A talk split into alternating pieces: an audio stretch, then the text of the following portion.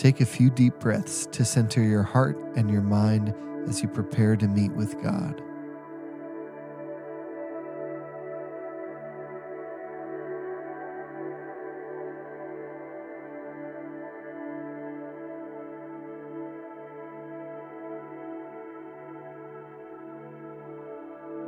As God gives his chosen people the Ten Commandments in Exodus 20, he starts with this I am the Lord your God who rescued you from the land of Egypt, the place of your slavery.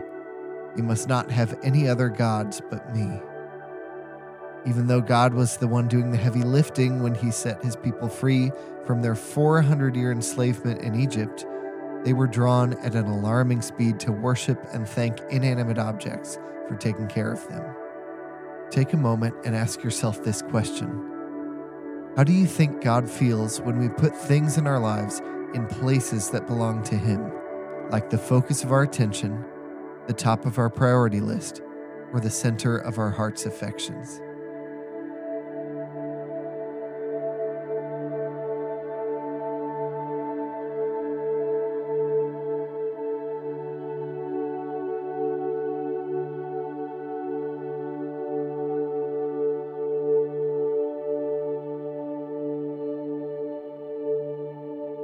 Mark chapter 10, verses 17 through 30. As Jesus was starting out on his way to Jerusalem, a man came running up to him, knelt down, and asked, Good teacher, what must I do to inherit eternal life? Why do you call me good? Jesus asked.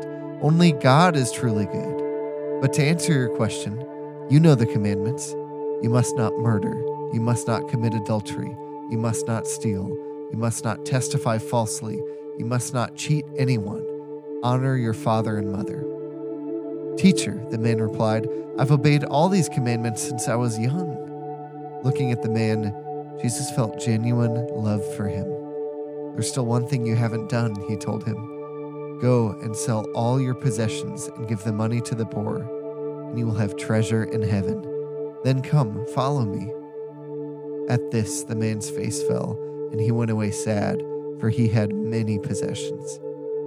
Jesus looked around and said to his disciples, How hard it is for the rich to enter the kingdom of God! This amazed them.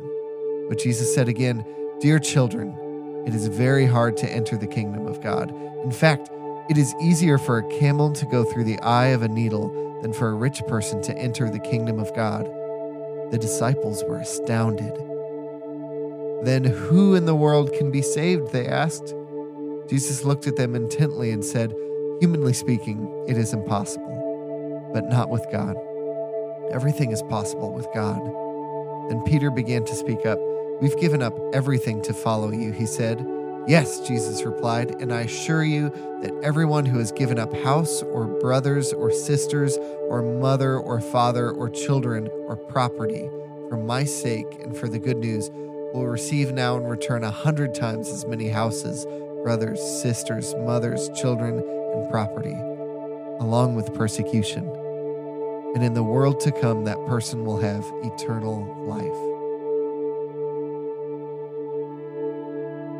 Jesus has passed the halfway point in his journey, and now every step he takes is towards Jerusalem, toward the final mission that God has given him in his earthly life.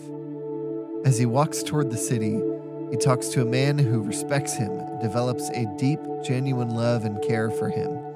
But when asked to give everything up for Jesus, the man walks away sad, knowing that he does not want to give up everything he has.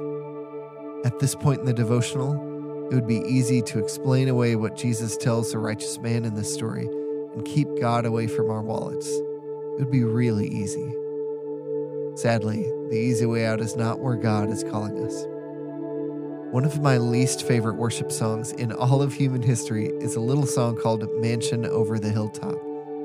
It's good to sing songs about heaven, and I know that God can work good out of anything. But what bugged me is how it always mentions heavenly riches just like earthly ones and never mentions God. The verses end with statements like these I want a gold one that's silver lined. I know he'll give me a mansion my own. And I want a mansion, a harp, and a crown. While there are certainly worship songs being written in my day that are misguided or empty, the songs seem to be written by an old prospector in the 1848 California gold rush. We're not off the hook because we're not interested in mansions, harps, or crowns. Many of us pursue earning higher wages, having nicer vehicles, having more successful hobbies for us or our kids, wearing nicer clothes, and having great Instagrammable experiences like they're going to make us happy or content. Do you realize that you're rich?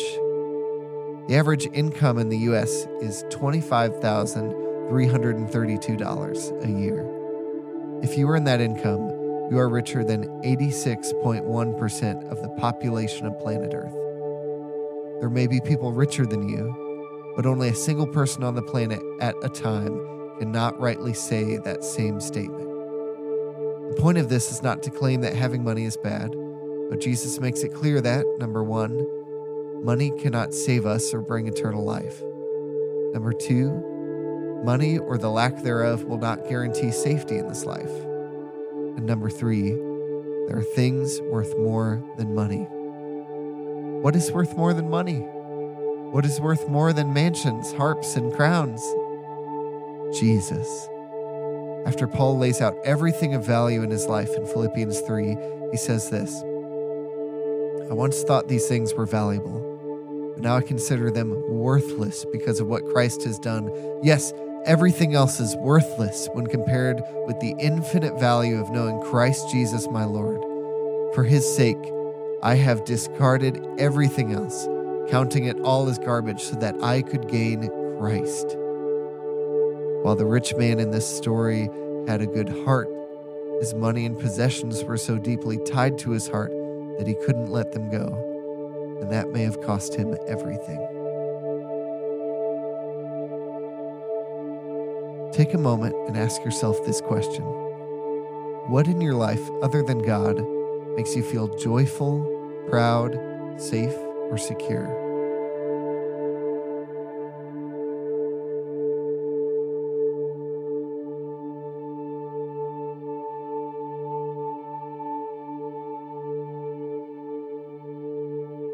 How hard would it be to give that up to follow Jesus more sacrificially and completely? the harder it is, the more work Jesus might need to do in your heart.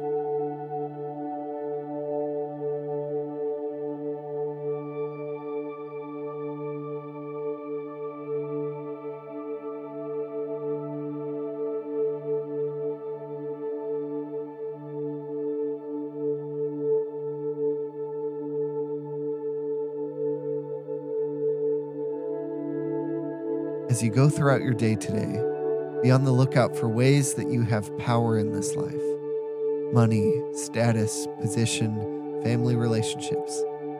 And remind yourself with these words from Mark 10 that even with all the power in the world, God is your only hope.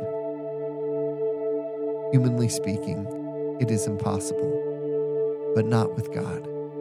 Everything is possible with God.